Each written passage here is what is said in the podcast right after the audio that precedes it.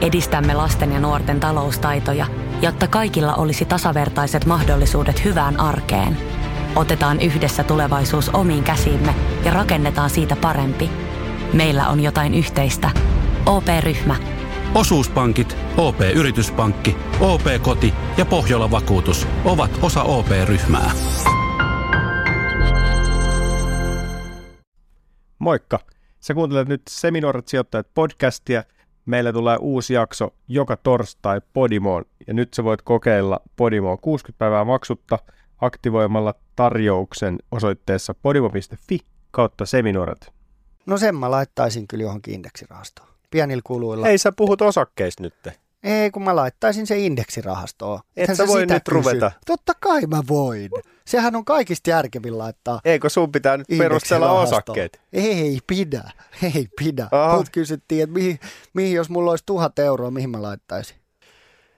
Jollei hävistään taistelu jo niin kuin ekalla lauseella ja nyt se vielä sinetöity. Niin kuin mä joo, mä, joo, eikä tä, siis sehän olisi niinku absurdi, että mä rupeisin täällä paasaa, että hyvällä osakepoiminnalla sinä voitat markkinat, mikä on ihan niinku, sillä, silloinhan mulla menisi niinku kaikki uskottavuus.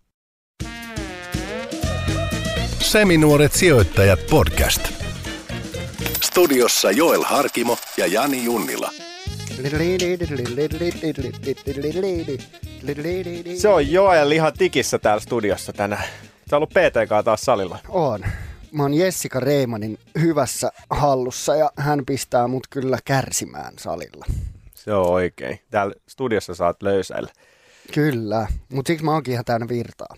Näin on. Siinä näkee päältä päin. Kyllä. Vai onko se toi kolmas kahvikuppi?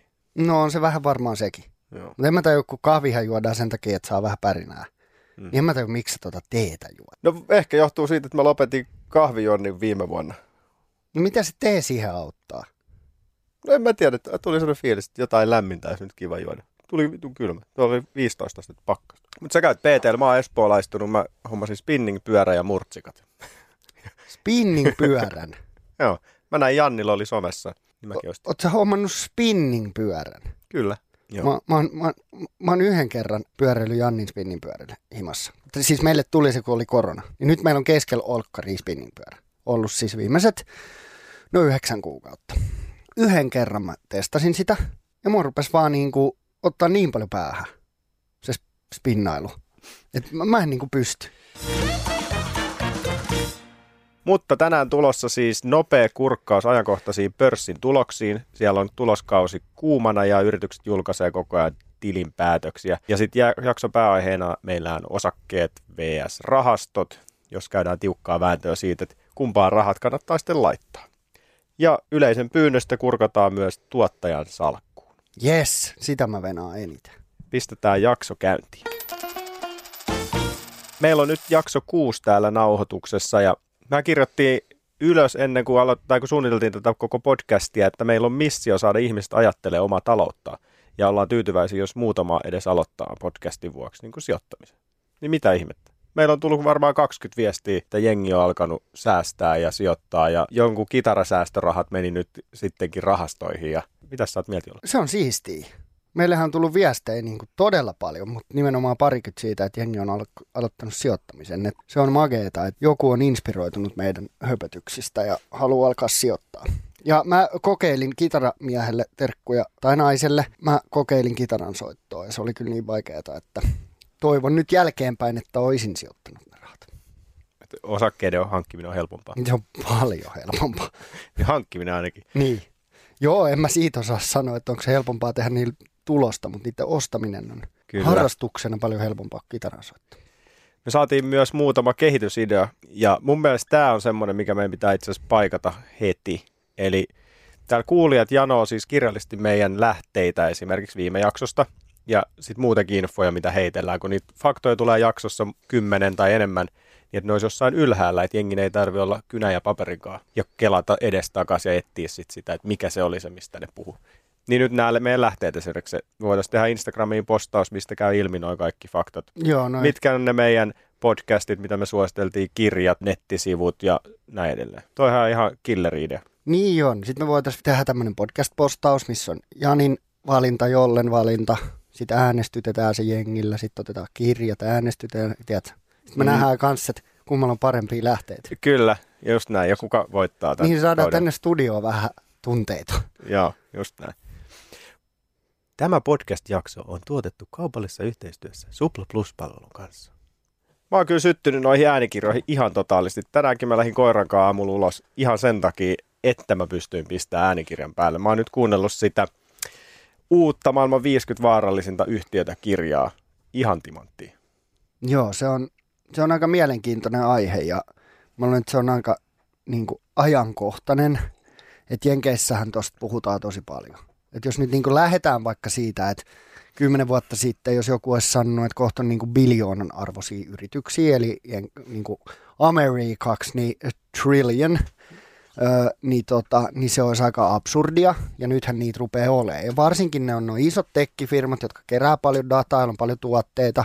Et mä oon tässä kerännyt pientä tämmöistä faktasettiä Googlesta, että Googlen markkina-arvo on 1,4 biljoonaa oikeastaan. Googlella on 251 tuotetta. Sitä ei niinku mieti, että niillä on oikeasti niin paljon. Mm. Sitten tota, ne ostaa yhden firman, keskimäärin yhden firman joka viikko. Googlen hakupalveluun käytetään 63 000 hakua joka sekunti. Niillä on yli neljä miljardia käyttäjää.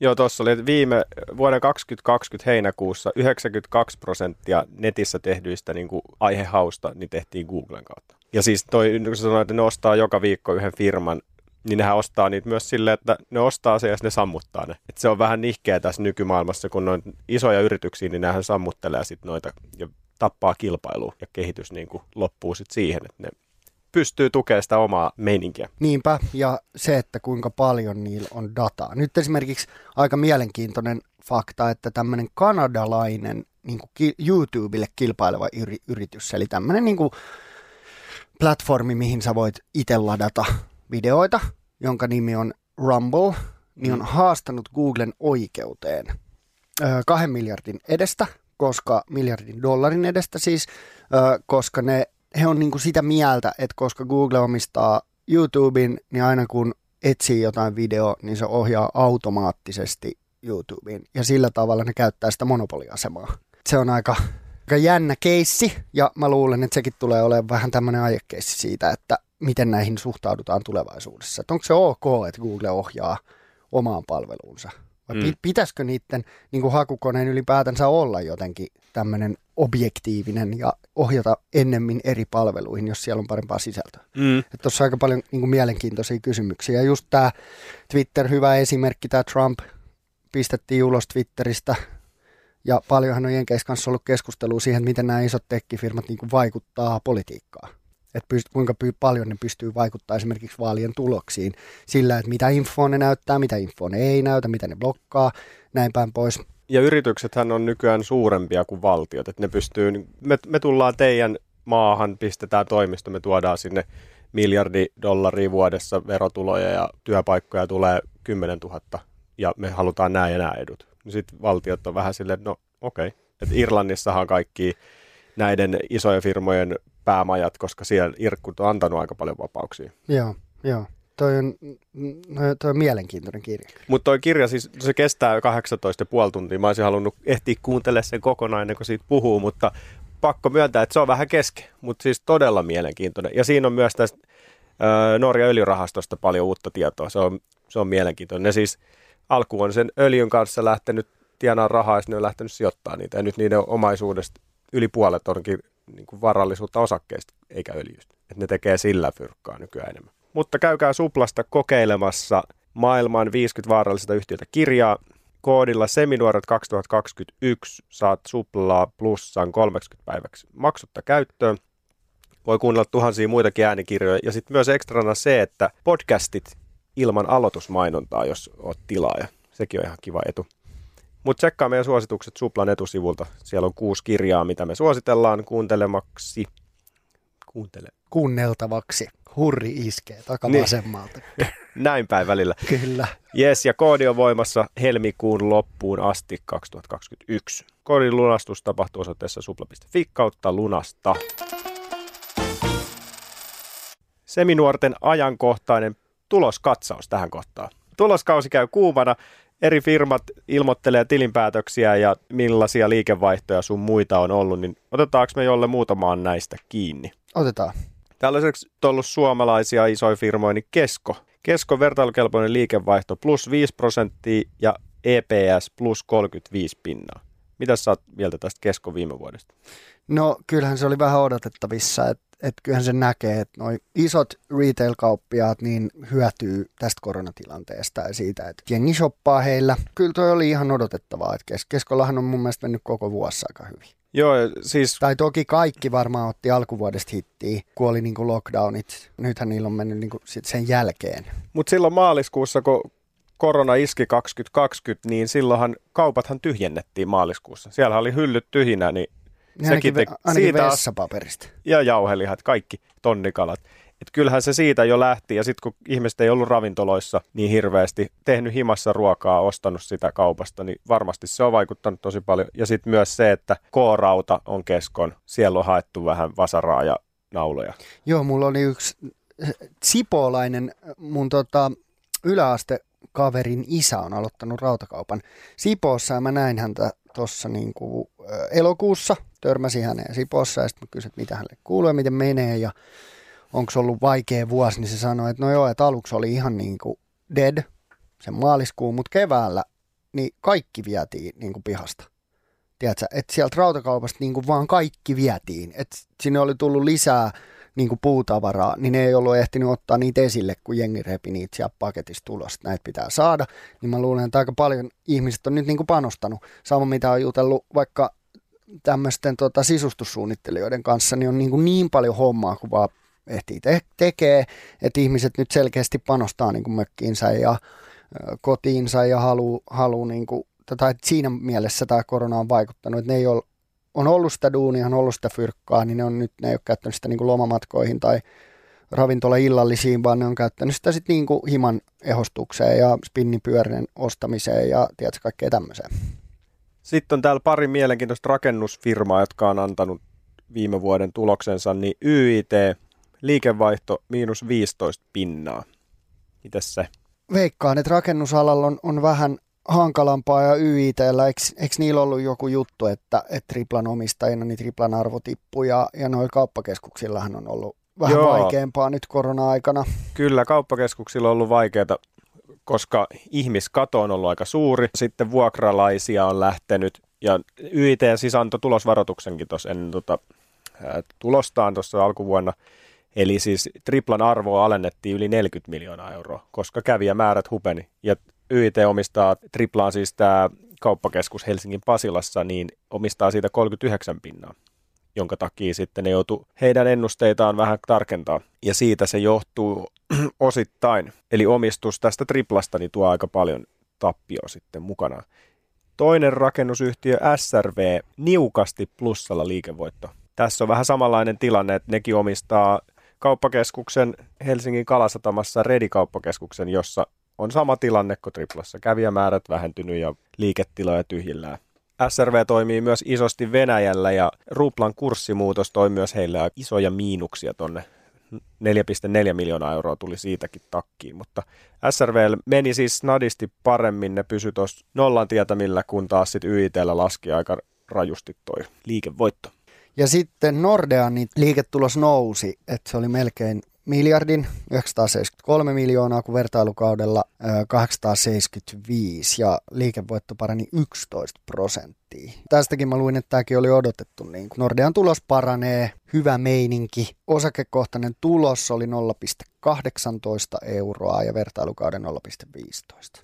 Viime vuonna niin Nordeahan ilmoitti myös, että ne aggressiivisesti on lähtenyt mukaan näihin asuntolainaan antamisiin. Että aikaisempina vuosina ne vähän himmaili sitä, mutta ne löi löylyä nyt vuonna 2020. Ja asuntokauppahan kävi kuumana, että siinä on varmaan yksi syy, mistä toi kasvu myös tulee. Niin kyllä, joo. Mä juttelin ton Ruustetin Etron kanssa ja kyselin vähän, että miten toi niin asuntobisnes menee, niin ei siinä oikeastaan mitään droppia ollut. Ja nythän kirjoitettiin paljon, että Helsingissä niin kuin asunto käy, varsinkin käy kuumana. Ja jos kansainvälisesti katsoo, niin Jenkeissähän asuntomarkkina nousee niin kuin tosi kovaa vauhtia, että siellä on buumi käynnissä.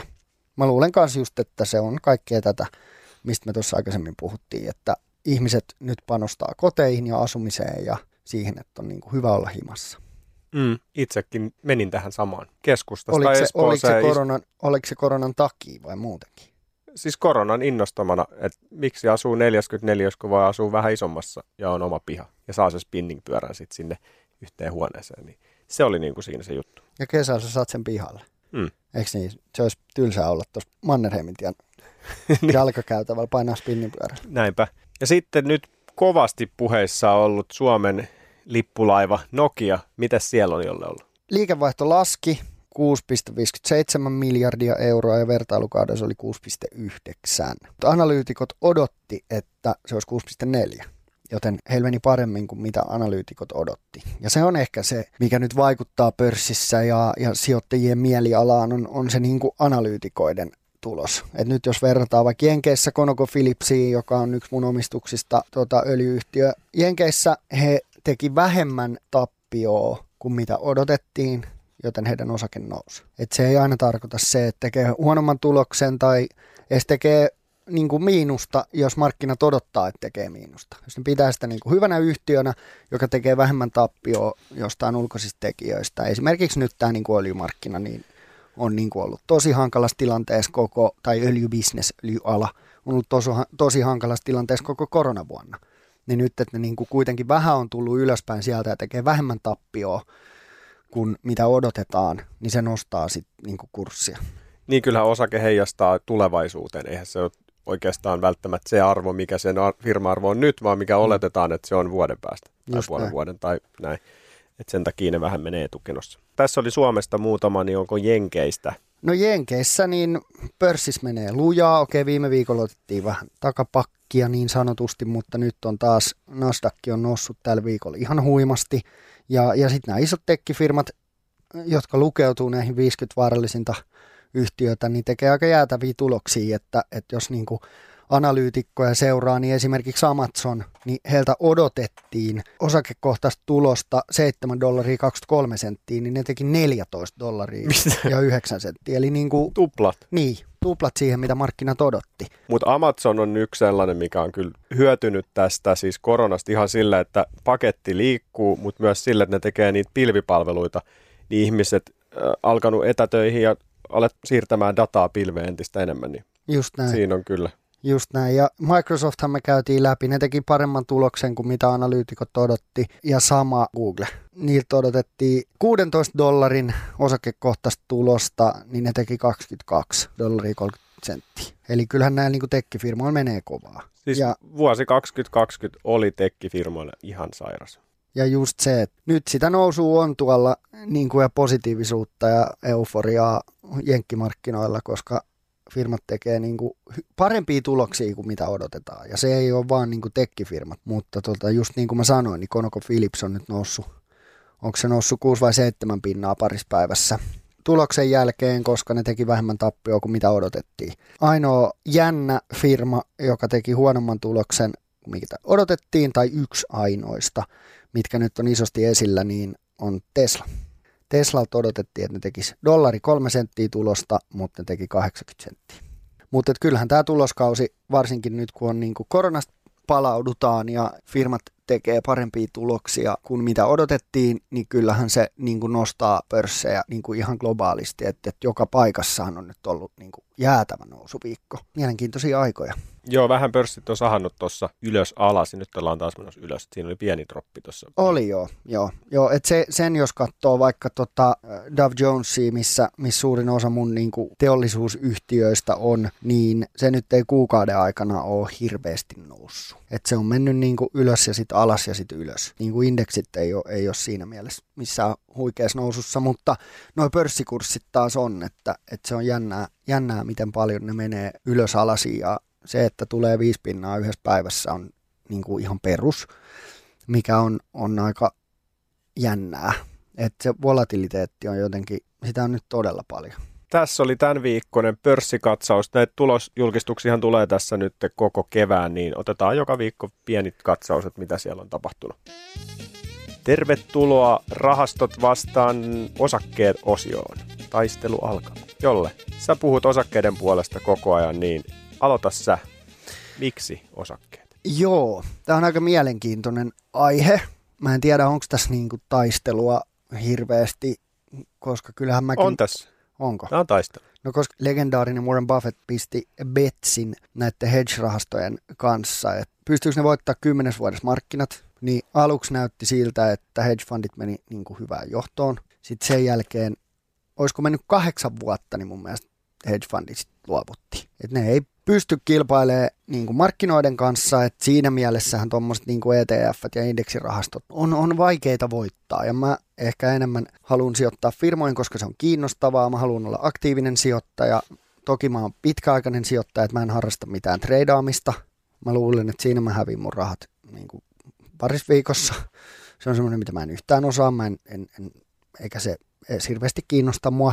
Mutta mä sijoitan niin kuin hyviin firmoihin pitkällä aikavälillä se, että mä valkkaan ne firmat itse, niin se tekee siitä mun sijoittamisesta paljon aktiivisempaa. Et nythän oli jännä nähdä, kun me postattiin meidän sijoitukset tuonne meidän Instatilille, niin onhan ne nyt ihan erinäköisiä sun ja mun sijoitukset. Ne on ihan täysin erilaisia. Niin, että jos katsoo tässä vaikka tätä meidän sijoituksia, kun me postattiin meidän Instatilille meidän eri sijoitukset, niin mitä sulla on jotain kymmentä rahastoa, ETF-rahastoa? Joo, kuutta ETF ja sitten muutamaa rahastoa.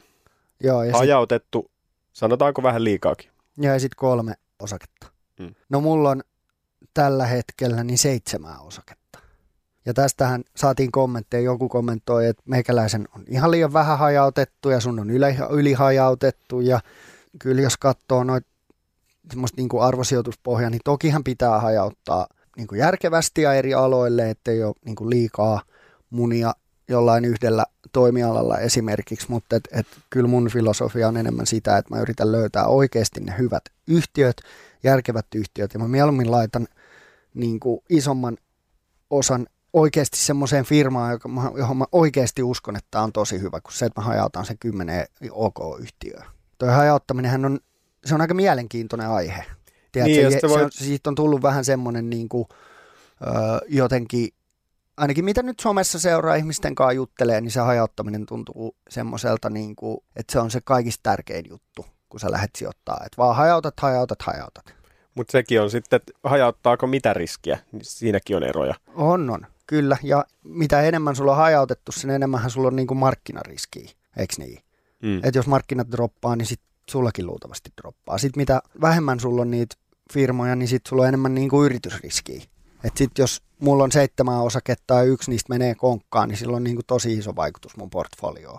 Mutta sitten jos mulla on hyviä arvoosakkeita ja markkinat droppaa, niin mun ei ehkä droppaa niin paljon kuin markkinat. No, en mm. osaa sanoa, mutta toi on ehkä semmoinen mielenkiintoinen. En nyt rupea vertaa itteeni niin kuin johonkin Warren Buffettiin, mutta eihän Warren Buffett esimerkiksi, sehän ostaa niitä yksittäisiä firmoja, se ostaa niitä sillä ajatuksella, että se on niiden firmojen omistaja. Että Warren Buffetthan ei ole mikään iso hajauttamisen niin kuin puolesta puhuja. Ei sinänsä, mutta Warren Buffett on sanonut muun muassa, että kun Wall Street hallitsee triljoonia dollareita, yleensä menestyjät ovat johtajia, eivät asiakkaita. Sekä suurten että pienten sijoittajien tulisi pysyä halpaindeksirahastoissa. Et Buffettin neuvo on siis sijoittaa laajasti eri indekseihin – tai indeksiin. Sen firmat ei jaa myöskään osinkoa, koska ne on sitä mieltä, että hän osaa sijoittaa ne paremmin kuin osakkeenomistajat. Se on fanit, fanittaa itse SP500-indeksiä. Joo. Ja on sitten, että sijoittakaa tohon, että se on niin kuin se juttu. Joo, ja se oli ehkä se kans, mihin mä olin tulossa tämän, niin kuin kun mä sanoin, että ei hirveästi taistelua. Että jos joku nyt kysyisi, että hei mä oon kiinnostunut aloittaa sijoittaa, niin mihin kannattaisi laittaa, niin ehdottomasti niin kuin indeksirahastoihin tai ETF. Ei sitten ole kahta sanaa. Enkä mä edes jotenkin odota, että mä niin kuin pitkällä aikavälillä tekisin parempaa tulosta mun osakevalinnoilla kuin mitä markkinat. Mutta miten sä niin mietit, että äh, montako osaketta sä haluaisit, että sulla on? No kun ei, kato, kun toi on just se, että kun ei mulla ole tiettyä määrää, vaan mä etsin hyviä firmoja, johon mä uskon, että ne yksittäiset firmat menestyy. Ja sitten se hajauttaminen tulee siitä, että mä löydän sen toimialan mun mielestä parhaimman yrityksen ja sitten mä sijoitan siihen. Ja noin sun firmat on myös kansainvälisiä, niin se hajautus tulee sitten ihan, vaikka se on noin jenkkiyhtiöitä, mutta ne tekee bisnestä ympäri maailmaa, niin se hajautus tulee maantieteellisesti sitten siinä. Joo, joo. Tietyissä firmoissa tulee ja tietyissä ei. Et tietyt on vähän lokaalimpia ja tietyt on aika kansainvälisiä, mutta et, niin kuin sijoittamiseenhan on, on miljoona eri mm. strategiaa. Ja, ja jos haluaa järkevää pitkän aikavälin hyvää tuottoa, niin onhan onhan indeksirahastot ja ETF se niin kuin tärkein. Niin sä oot ostanut noita osakkeita, niin onko sun idea, että sä ostat sitä lisää niitä osakkeita ja hajatat sitä ajallisesti ja keräät sitä pottia vai oot sä ostanut vaan niin kuin nippuna? Ei, kyllä mä oon ajallisesti hajauttanut, hajauttanut sitä ja ostanut niin kuin kerran kuukaudessa enemmän ja toki mä koko ajan niin kuin seuraan, että mitä tapahtuu, että sitten jos mä löydän jonkun firman toisen, niin mä ehkä ostan sitä, mutta että et, et kyllä se niin kuin aikahajauttaminenkin on tärkeää, että et ei osta kaikkea kerralla ja sitten se droppaa niin kuin seuraavan päivän kymmenen pinnaa. Niin sitä on vaikea ottaa kiinni. Et jos, jos ostaa tasaisin väliajoin, niin silloin se niin kuin aikariski on huomattavasti pienempi. Silloinhan se niin kuin haittaa, että jos osakkeet menee ylös, niin sä teet voittoa, jos ne menee alas, niin sä ostat halvempaa. Mm. Toki kuluja tulee lisää, mutta sitten seiffaat on äh, mahdolliset tropit. Sitten me ollaan saatu muuten tällainen kysymys tuolta meidän kuulijoilta, että jos sulla on 100 euroa, 1000 euroa tai 10 000 euroa, niin kuin kolme eri skenaario, niin miten sä ne sijoittaisit osakkeisiin? Jos mulla olisi 100 euroa, ihan vaan 100 euroa, jos mulla olisi 100 euroa kuussa, niin se muuttaa sen täysin. Mutta jos mulla olisi vaan niin kuin 100 euroa, niin mä ostaisin varmaan jotain vähän lotto-osaketta. Jotain vähän semmoista, jolla olisi niin kuin kasvufirma, jolla olisi hyvät ö, näkymät. En ehkä sitten rupeisi katsoa sen firman niin kuin arvostusta hirveästi, vaan enemmän sijoittaisin niin kuin tulevaisuuden näkymään. Eli niin kuin Teslaa vuonna 2008? No tyyliin joo. Tai sitten ostaisi bitcoinia vuonna 2009? Niin, no se vasta olisikin kova. Voisi mennä takaisin ostaa bitcoinia. Jos, jos mä voisin mennä vuoteen, vuoteen 2009, niin mä pistäisin kaiken, mitä mä vaan käsiini saan, niin, niin muutamaa hyvää firmaa ja ehkä vähän bitcoinia. No meillä ei ole sitä aikakonetta nyt, mutta miten sitten... Ei. Jälkiviisastelu on niin helvetin helppoa. Näin on. Mites tuhat euroa, miten se taktikoita? No sen mä laittaisin kyllä johonkin indeksirahastoon. Pienillä kuluilla. Ei sä puhut osakkeista nyt. Ei, kun mä laittaisin se indeksirahastoon. Et sä voi nyt kysy. ruveta. Totta kai mä voin. Sehän on kaikista järkevin laittaa. Eikö sun pitää nyt perustella osakkeet? Ei pidä, ei pidä. Mut kysyttiin, että mihin, mihin, jos mulla olisi tuhat euroa, mihin mä laittaisin? Jolle hävistään taistelun jo niin kuin ekalla lauseella ja nyt se vielä sinetöity. Niin kuin mä joo, mä, joo eikä tä, siis sehän olisi niin kuin absurdi, että mä rupeisin täällä paasaa, että hyvällä osakepoiminnalla sinä voitat markkinat, mikä on ihan niin kuin, sillä, silloinhan mulla menisi niin kuin kaikki uskottavuus. No, miten sitten kymppitonni? Joko sillä saa osakkeet? No sillä saa osakkeet. Joo, kymppitonnilla niin mä ottaisin hyviä arvoyhtiöitä, jotka, jotka tota, tekee hyvää tulosta joka vuosi, jolloin on, niin kuin, osake ei ole liian kallis niiden tulokseen tai niiden kirjanpitoarvoa verrattuna, niin niin valkkaisin muutamilta aloilta pari hyvää firmaa. Pari, ehkä viisi. Yhteensä viisi? Joo. Laitat sä sitten heti kaikkiin kaksi tonniin kiinni? No en, kun kyllä mäkin ostaisin sit sitä varmaan 500 euroa kuussa, sitten vaikka neljän kuukauden aikana. Per osake? Niin. Joo, pieni hajautus siihenkin ajallisesti. Just näin. Hyvä. Olikohan tässä sitten jollen osakekatsaus ja siirrytäänkö me sitten rahastojen pariin? Ja nyt mä sanon nopea disclaimeri, että jos mulla olisi jos mä sanon, mitä kannattaisi tehdä sillä kymppitonnilla, niin silläkin kannattaisi ostaa indeksirahastoja. Nyt mä kerroin sen, mitä sä äsken penäsit, että mitä mä tekisin, jos mulla olisi niin kuin nyt tulisi kymppitonni ostaa. Jolle on rahastomiehiä. Jolle on rahastomiehiä ilman nolla euroa rahastoissa. Mun pitäisi varmaan ostaa jotain rahastoa nyt. Niin kuin sä oot kääntänyt sun takkis. En mä oo kääntänyt mun takkiin, mutta mä vaan niin kuin, tiedätkö, meidän missio on inspiroida kuuntelijoita sijoittamiseen, niin mä haluan olla niin kuin todella tarkka sen kanssa, että ihmiset tajuu, että ne indeksirahastot ja ETF, niin ne on niin kuin todella hyviä sijoitustuotteita. Ne tekee varmaa tai historiallisesti todella varmaa aika, ei mitään niin kuin megavoittoja, mutta varmaa kasvua ja hyvää tulosta vuodesta toiseen. Et siinä, siinä kun mm. laittaa rahat, niin sitten voi kaivella munia, katsoa lätkää ja odottaa kymmenen vuotta. Niin, ja sitä voi höystää sitten niillä osakkeilla myös. Sit, Joo, totta kai. Mm. Mutta hypätään isommin rahastojen ja ETFien pariin. Että miksi just ne? Miksi Jani on sitä mieltä, että ne on kova juttu? Mutta ekaksi Jolle sulle kysymys. Voiko indeksi voittaa siis osakkeilla? No totta kai sen voi voittaa. Mutta pitkällä aikavälillä, niin kuin kymmenen vuoden syklillä, niin, niin voi olla hankalaa. Niin kuin siis sehän menee niin, että indeksi on se keskiarvo, Just mi- näin. missä kurssit menee. Jos sulla on 20 osaketta ja niistähän yli puolet silloin pitää olla indeksi yläpuolella ja ne, mitkä on indeksi alapuolella tuotossa, niin ne ei saa olla mitenkään romahtanut. Et niiden pitää olla sit suhteessa siihen voittoon, että sä pystyt päihittämään sen indeksin. Just näin. Ja se, että, että varmasti on niin kuin nyt tällä hetkellä näissä nousumarkkinoissa, niin on todella isoja voittoja tehneettä jengi, jotka on oikeasti laittanut Teslaan tai Appleen tai Amazoniin tai niin kuin tämmöisiin firmoihin. Mm. Niin ne on tehnyt... Tai sitten Suomen pörssissä näitä Remedyä ja kumppaneita. Just näin. Mutta se, että ö, kymmenen vuoden päästä mikä on tilanne, Mm. kun me suurella todennäköisyydellä tiedetään, että ne indeksit painaa sen yhdeksän, onko se S&P 500 on mun mielestä noussut yhdeksän pinnaa vuodessa viimeisen niin kuin 40 vuoden aikana. Mm. Tälleen tota, keskiarvoltaan, jos muistan oikein, niin, tota, niin se, että mikä sen Tesla-sijoittajan salkun arvo on 10 vuoden päästä, niin onko se sitten enää, tiedätkö, Teslahan voi ottaa tuossa nyt 50 pinnaa turpaa aika nopeastikin. Mutta et, e, e, vaikea sanoa, mutta senhän tämä Warren Buffettin hyvä betsi niin kuin todisti, että hän haastoi maailman kaikki parhaat hedge-fundit, jotka on niin kuin ammattisijoittajia, jotka tekee sitä joka päivä, päivätyökseen. Ja ne on niin kuin, niitä kutsutaan nimellä smart money. Ja hän haastoi ne, ja nekään ei pystynyt voittamaan markkinoita niin kuin pitkällä aikavälillä, vaan kahdeksan vuoden päästä ne luovutti. Niin onhan se, niin, kyllähän se kertoo aika paljon. Että me ollaan niin kuin kaukana siitä, että niin kuin osakepoiminnalla se olisi jotenkin helppoa. Joku voi siinä onnistua, niillä käy varmaan vähän tuuria, ne ostaa just semmoista firmaa. Mutta tässä sijoittamisessahan niin paljon asioita on, ei tuurista, mutta ajotuksesta ja ulkoisista tekijöistä kiinni, että en sitä tiedä. Tiedätkö, Teslan uusi malli, niin voi rupea räjähtelee. Tiedätkö? Ja koko niin kuin firman arvo laskee nollaan. Näin mä en usko missään nimessä tapahtuu, mutta, mutta sehän on asia, mihin se yksittäinen sijoittaja voi hirveästi niin kuin vaikuttaa tai tietää. Näinpä. Mutta siis jos sä sijoitat indeksiin, niin sä saat sen osakkeiden keskiarvon, kun sä sijoitat siihen. Ja sitten taas osakkeessa sä joudut olemaan parempi kuin puolet osakkeiden ostajista, että sä pääset yli sen. Niin siinä on niin kuin oma haasteensa.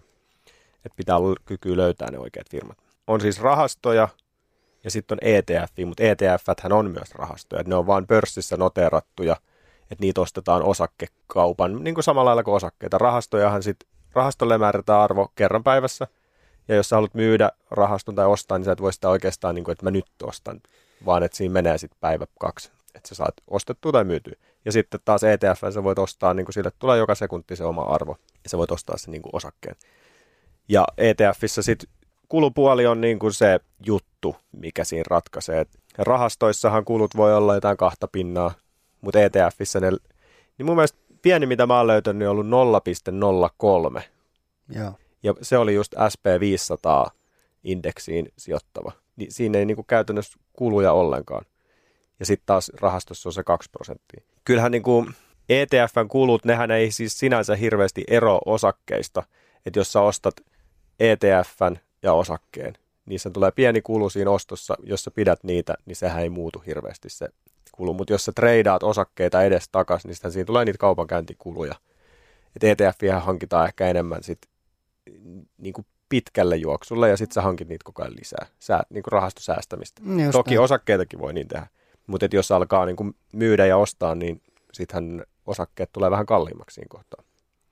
Mutta tällaisessa niin kuin rauhallisessa säästämisessä niin ne on aika tasoissa. Niin, hyvä esimerkkihän on Seppo Saarion kirjassa, niin puhutaan Eino Jutikkalasta, joka oli, olikohan se joku yliopistoproffa tai joku, Joo, joku tämmöinen. Hämärästi muistan tämän. Joo, niin hän tota, säästi joka kuukausi, osti joka kuukausi hyviä suomalaisia firmoja osakkeita. Piti niitä, se koskaan oikeastaan myynyt mitään, se vaan osti. Ja sitten kun hän delas, niin, niin salkun arvo oli 11 miljoonaa. Joo, ja kukaan ei tiennyt, että hänellä oli mitään omaisuutta. Se oli Niin. ollut turpa kiinni ja siitä niin kuin perusduunista on säästänyt niin kuin kymmeniä vuosia, Joo. ostanut osakkeita. Just näin. Mutta siis jos sä nyt myyt ja ostat, niin sittenhän verottajakin vie herkästi omaa osansa. Et Osakkeissahan on niin kuin se plussa, nyt kun on Suomessa osakesäästötili. Joo, no Niin sehän, siellähän sä voit veivata ja myydä. Siinä tulee ne kaupankäyntikulut, mutta ei mene veroja. niin, ne verot tulee vasta kun sä nostat sieltä omalle niin kuin käyttötilille. Niin. Mutta sitten ETFiä ei voi ostaa toistaiseksi vielä osakesäästötili. Hyvin tuolla kyllä poliitikotkin lobbaa sitä, että pitäisi olla muuttaa sitä osakesäästötilin tota, sääntöjä, mutta ei nyt mennä siihen. Mutta ETF hän ostetaan arvoisuustilillä, jolloin sitten aina myydessä sä joudut maksamaan ne verot. Vähän tuosta kuluista, me ei ole oikeastaan puhuttu varmaan kuluista siitä, että miten ne vaikuttaa niin kuin oikeasti. Mä laskin tuosta tuommoisen hypoteesin, että otetaan tämmöinen pidempi horisontti. 50 vuotta, 10 000 euroa. Eli sijoitetaan nyt 10 000 euroa 9 prosentin tuotto-odotuksella, niin siinä 50 vuodessa se kasvaa 880 000 euroa, se sun kymppitonni, tekemättä sille mitään. Tämä on nyt se korkoa korolle, josta me ei ole hirveästi puhuttu. Mutta jos siinä on kahden pinnan kulu, siinä, joka syö sitä 9 prosentin tuottoa, kaksi pinnaa vuodessa, niin 50 vuodessa sulla on enää 300 000 euroa. Että tuollaisessa järkyttävän pitkässä ajassa se syö siitä ihan älyttömän siivun. Mutta sitten, jos otetaan vähän lyhyempi esimerkki, 10 vuotta, sä laitat 10 000 euroa ja 100 euroa kuussa, niin kun säästät vielä siihen päälle, ja kulu on nolla prossaa, niin sulla on 44 000 euroa tuolla 9 prosentin tuotolla 10 vuoden päästä. Mutta jos, jos siinä on kahden pinnan kulu, niin sitten sulla on 37 000. Eli se syö siinä 7 tonnia. Mutta mitä pidempi aika, niin sitä isompi vaikutus silloin. Että toi on kyllä aika hurja, että se syö 580 000 euroa 50 vuodessa sun, tota, sulta se 2 prosenttia. Eli silloin nyt pienet kulut on aika tärkeät. Niin on. Siis siitä, siitä ei mun mielestä puhuta ehkä tarpeeksi, että pitkällä aikavälillä niin jopa pienet kulut syö todella paljon sitä tuottoa. Mutta kelle rahastot sitten sopii, niin kyllä mä sanoin, että ne sopii aika hyvin semmoiselle sijoittajalle, mitä mä olin neljä vuotta sitten, kun mä aloittelin tätä hommaa. Eli ei ollut hirveästi tietoa, mutta intoa oli ja yhtäkkiä oli pieni pesämuna, mikä piti johonkin laittaa, niin ei tarvinnut niin hirveästi tutkia. Et toki pientä selvitystä, että mitä nämä on, niin se on ollut aika helppo startti. Ja silleen huoleton muutama ETF ja rahasto, niin sittenhän se hajautuu jo siitä, kun kuukausi säästää vielä, niin silloinhan se, sä saat sen hinnan, mikä se hinta on nyt. Eli kun se laskee, niin se on itse asiassa juhlapäivä, kun se on tippunut vähän. Sä saat halvemmalla sitä tässä kuussa ja enemmän sitä osaketta sillä samalla hinnalla. Just kun sä sijoitat näihin indekseihin, niin saat sen keskituoton ja riski hajautuu vielä tuolle ajallisesti, niin onhan se nyt aika simppeliä. Ja pysyy niin kuin, siis stressitasot aika pienenä. En, en mä silloin käynyt siellä mun Nordnetissä juuri koskaan. Ehkä silloin ihan aluksi kävin niitä, katsoin niin jo, jollemaisesti fiilistelee niitä kursseja, mutta sitten tajus, että eihän sillä ole mitään merkitystä. Sieltä menee joka kuukausi, se automaattisesti mulla siirtyy rahat ja sitten se menee. Di. Niin, sehän on helppo, tosi helppo ta- tapa tehdä niin pitkällä aikavälillä hyvää tuottoa ja, ja se ei vaadi mitään, niin kuin, se ei ole mitään rakettitiedettä. Ei nyt siksi, että sijoittaminen muutenkaan rakettitiedettä, mutta jos mä niin kuin mietin mun omaa sijoittamista, niin mulla menee aivan simona aikaa noiden firmojen selvittämiseen, seuraamiseen, markkinatilanteen seuraamiseen. Että mulla menee niin kuin joka päivä tuntikaupalla siihen, että mä luen uutisia, mä etin firmoja, mä luen niiden tilinpäätöksiä, mä luen, katon niiden videoita YouTubesta, etin tietoa niistä firmoista ja niiden ympäriltä. Että et kyllähän toi niinku osakesijoittaminen, mitä meikäläinen touhuu, niin se on aika aikaa vievää. Mutta mulle se on niinku harrastus oikeastaan. Mm. Ja mun mielestä se on niinku todella nastaa. Nimenomaan tuommoinen harrastus, intohimo. Niin. Haluaa ju- sitä tutkia. Niin, niin just näin. Ni, niin, niin mä tykkään siitä. Mutta ehkä toikin, että just tämä, että sulla on niitä osakkeita ja sitten fiilistelet niitä, mutta kyllä sä ETF-illäkin saat actionia. Saa, kun sä valitset joo, tiettyjä äh, vähän randomimpia aihealueita. Et esimerkiksi niin kuin, mikä viime vuonna nousi tosi paljon oli nämä clean energy, missä on näitä vetyfirmoja esimerkiksi. Siellä yksi vetyfirma nousi 700 prosenttia, niin se koko ETF kasvoi, se clean energy oli joku 80 pinnaa plussalla viime vuonna. Että kyllä sielläkin on tällaisia. Ja sitten vaikka niin kuin sijoitat Venäjän ETFään, siitä ei koskaan tiedä, mitä siellä tapahtuu. Sitä saisi ainakin halvalla. Sitten kannabikseen voi laittaa. Niin. Siellä on eri kannabisfirmoja. Tai sitten EV, tämä... Electric Vehicles. Niin, sähköauto tota, ETF. Et ja. Kyllä niitä on paljon. Ja sitten, jos sua kiinnostaa joku tommonen tietty aihe ja sä uskot siihen, niin siihen vaan kiinni sitten. Niin on, ja nythän on spekuloitu paljon esimerkiksi, että tänä vuonna tulisi, en tiedä onko se vielä tänä vuonna vai ensi vuonna, mutta, mutta tulisi tämmöinen krypto-ETF, niin pörssinoteerattu krypto-ETF. Okei. Okay. Joo, ja sitten noita ETF-hän on siis varmaan 10 000 olemassa maailmassa, mutta Suomessa niitä on, esimerkiksi Nordnetin kautta, niin onko 1500 ETF, mihin voi sijoittaa. Se on ihan riittävästi. Ja se, miksi niitä on vähemmän, niin EUhan sääntelee aika rajusti Euroopassa siis sijoittajien sijoitustuotteita, mitä voi hankkia. Se on ehkä ihan hyvä, että sä et pysty niin kuin ostamaan mitä tahansa johdannaisia futureita tietämättä, mitä ne on, ja että niitä ei ole tutkittu. Eli ne ETF, mitä sä Suomessa voit ostaa, niin on EUn hyväksymiä ja ne pitää olla EUssa pörssinoteerattu. Et esimerkiksi suuri osahan on Saksassa, mutta sitten ne saattaa käyttää muun muassa dollaria niin kuin valuuttana, mutta ne on rekisteröity vaikka Saksaan. MIFID EU-direktiivi on siis se, joka sitä suojaa ja se on tehty sijoittajien suojaksi. Siitä syystä ETF ei voi ostaa Euroopassa, siis kaikkia ETF. Mutta sitten sä naureskelet aina näille nimille. Mun ETFien nimille. Mä en tiedä mitä, onhan nämä nyt outoja. No anna tulla. No sun lempari on varmaan tämä mun kehittyville markkinoille sijoittava ETF, eli tämä nimi on iShares Core MSCI EM IMI USITS ETF UST suluissa ACC. Ihan älytön niin kuin setti. Niin, ota nyt tosta sit si- simppeli Sipola, niin selvää. Joo, mutta toi on aika selkeä sitten, että miten se niin kuin rakentuu. Siinä on aluksi se liikkeelle laskija firma iShares, sitten siinä on tämä MSCI IMI, niin se on indeksi, joka kattaa niin kuin 99 prosenttia kaikista julkisesti noteratuista sijoituskohteista niillä markkinoita, jossa se niin kuin toimii se ETF. Ja sitten tässä on tämä EMI, niin se on Emerging Markets Index, johon kuuluu noin 85 prosenttia julkisesti noteratuista mid- ja large cap-yhtiöistä niillä kehittyvillä markkinoilla, joita indeksi pyrkii mallintamaan. Eli siellä on näitä keskisuuria isoja yrityksiä kehittyviltä markkinoilta. Ja sitten taas tämä USITS, niin tarkoittaa sitä, että se on EUn regulaation alaisuudessa ja hyväksytty. Ja se on sen sääntelyn mukainen. Ja sitten tuolla lopussa ehkä tärkein, yksi tärkeimmistä niin on tämä ACC. Eli silloin tämä on olemassa ACC tai INC. ACC sijoittaa ne osinkotuotot uudelleen kasvuosuuksina sinne rahastoon. Eli ne ei maksa sitä sulle ulos, jolloin se joutuisi maksaa sitten veroja niistä, vaan ne sijoittaa sen siihen, joka edesauttaa sitä, että se kasvaa lisää. Sitten taas, jos sä valitset ETFn, jos on se INC-loppu, silloin jakaa ETFn omistajille sen osingon. Ja sitten sä saat sen itselle sinne arvoisuustilille ja maksat niistä verot. Ja voit tehdä sitten niille mitä haluat. Niin itse suosin kyllä noita ACC-rahastoja, jotka uudelleen sijoittaa ne.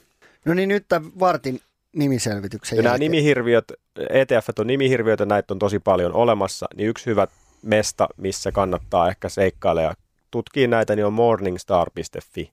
Se on tosi hyvä sivusto, jenkkiläinen, mutta se on myös Suomessa, käännetty suomeksi ja luotettava tämmöinen riippumaton sivusto, joka kerää dataa noista kaikista osakkeista, rahastoista, niin sä voit sieltä etsiä eri ETFiä. Siellä on kerrottu ne riskitasot, mihin top-firmoihin se on hajauttanut niitä tai sijoittaa, ja sitten eri maanosat, eri teknologiat ja näin. Meiltähän kysyttiin tämä sadan ja tuhannen euron ja 10 000 euron sijoittaminen, jollehan he heitti sieltä itsekin vähän ETFiä, mutta mä näkisin tämän nyt niin, että 100 euroa toimii pohjamunaksi kahteen ETFään hyvin. Valitset pari ETFää ja sitten joka kuukausi säästät sen saman summan kuukausisäästönä, jos sulla on niin kuin 100 euroa koko ajan laittaa. Jos sulla on 1000 euroa, niin mä jakaisin nekin kahteen eri ETFään. Mutta sitten 10 tonnilla, se on vähän isompi summa, niin siinä edelleen ottaisin kahta ETFää noin tuhannella eurolla ja sitten jakaisin sen ää, ajallisesti viidelle kuukaudelle. Sen, joka kuukausi ostaisi niitä tuhannella eurolla molempia. Niin se on aika semmoinen simppeli. Tämmöinen pläjäys rahastoista, osakkeista, jollella syyhyy siellä on näpit. Mikä sulla on siellä nyt panikki? Tuottajan salkku. Mä oon venannut sitä taas koko viikon. Hyvä, tuottajan salkku. Ei unohdettu sitä. No niin, ja viikon kohokohta. Tuottajan salkku. Ja mikä on tilanne? Siis tämähän niin viime viikolla oli aika punasta täällä. Oli siis koko markkinahan oli alhaalla, kuten tässä jaksossakin on käynyt ilmi. Nyt tämä viikko on ollut hieman pirteämpi ja olemme päässeet lähelle jo nolla tulosta. Tällä hetkellä salkkumme on miinus seitsemän dollaria, eli aika plus miinus nolla. Mitäs luulet, Jolle, mikä täällä on se meidän veturi, mikä on vihreänä? Microsoft. Kyllä. Ne teki tosi hyvän tuloksen ja se näkyy myös täällä, että nämä on 12 pinnaa plussalla nyt meillä. Yes. Ja sitten plussalla on myös Telefonika prosentin verran ja Borg Warner 6 pinnaa. Nämä on ne meidän plussalla olevat, jotka pitää tätä tällä hetkellä pinnalla. Sitten pikkusen on miinuksella Square 2,9 prosenttia. Sehän kävi jo tuolla vähän syvemmälläkin, mutta alkanut palautua sieltä lähemmäs tota, nollatulosta. Wärtsilällä li- liikevaihto oli tuossa tuloskatsauksessa pikkusen heikko, niin se tippui jonkun verran, mutta se on jo sieltä vähän palautunut, niin se on kolme ja puoli pinnaa meillä miinuksella. Mutta sitten se, mikä painaa tätä alas, on tämä meidän Solar Edge Technologies, 13 pinnaa miinuksella. Sehän kävi yli 20 miinuksessa, mutta se on sieltä pikkusen taas tullut ylös. Onko meillä tässä jolle toivoa? On meillä toivoa. Mitä meillä on nyt ollut tämä kuukausi? Ei tässä ole vielä mitään hätää. Et tätähän tehdään pitkällä tähtäimellä, että katsotaan sitten loppuvuonna. Mutta yleisökin on kysynyt sitä, että onko tämä niinku, meidän salkku sellainen, että täällä ei treidata, koska meillähän on e-toro, me voitaisiin treidaa näitä ilmaiseksi. Niin tämä oli kysymys. Mitäs jolla olet mieltä? No ei ainakaan nyt näillä uutisilla, mitä on tullut. Että jos SolarEdge yhtäkkiä sanoo, että aurinko ei ole päällä enää, niin sitten ehkä luovutaan meidän aurinkopaneeliosakkeista. Niin, ehkä nyt olisi vähän hätästä nykästä kuukauden jälkeen töpsel irti. Niin, niin pitkä aikavälin hommaahan tämä on. Et jos toi syyskuussa vielä on tuolla, niin sitten voidaan miettiä uudestaan ja katsoa niitä näkymiä. Joo, sitten me ei kerrota teille enää. Sitten me ruvetaan värittää näitä tuloksia. Joo. ollaan, ku, ollaan 35 pinnaa tehty tulosta. Mutta joo, siis tuottajasalkku kuun alussa lähti nättiin nousuun, mentiin plussalle 30 dollaria, sitten sukellettiin 60 pakkaselle ja nyt ollaan taas kipumassa nollaan. Mä luulen, että ensi viikolla me ollaan jo kivasti plussalla. Älä nyt luule liikoja. Eiköhän tämä viikkonen nyt ollut tässä. Eikö niin, Jani? Kyllä tämä jakso varmaan alkaa olla purkissa. Tuolla on sen verran narulla kamaa, että hirvittää. Muistakaa seurata. Mä olin just tulossa siihen. Aha, Me sovittiin tässä kuuntelijoille tiedoksi, me sovittiin tästä, mä vedän tämän seuraajutun. Mutta sitten sä aloit toi- kysele. No mä, kun mä kysyin, että onko tämä nyt niinku purkissa, että onko sulla vielä jotain, mitä sä haluat noita ETFien nimistä heittää tähän. Tota, niin, muistakaa seurata Seminuoret sijoittajat, pistäkää sinne palautetta. Sitten meidän henkilökohtaiset Instagramit, että Jani Junnila, että Joel Harkimo, niihinkin saa laittaa. Ja meitä piristää aina palaute, yritetään vastata mahdollisimman nopeasti kaikille. Kiitos, että oot siellä langan toisessa päässä. Joo, kyllä motivoi oikeasti lisää vielä tehdä tätä. Tämä on siisti tehdä, mutta myös se, että kun tulee niitä viestejä ja on saatu muutettua ihmisten niin kun, käyttäytymistä rahan kanssa, niin se on tosi siistiä. Ja jaksohan oli kaupallisessa yhteistyössä Supla Plus-palvelun kanssa, eli muistakaa koodilla Seminuoret 2021. Saatte 30 päivää kuunnella äänikirjoja Supla Plusasta ja lunastus tapahtuu osoitteessa supla.fi kautta lunasta. Palataan ensi viikolla asiaan. Moro! Näin tehdään. Moro! Moikka! Sä kuuntelet nyt Seminoorat sijoittajat podcastia. Meillä tulee uusi jakso joka torstai Podimoon ja nyt sä voit kokeilla Podimoa 60 päivää maksutta aktivoimalla tarjouksen osoitteessa podimo.fi kautta seminoorat.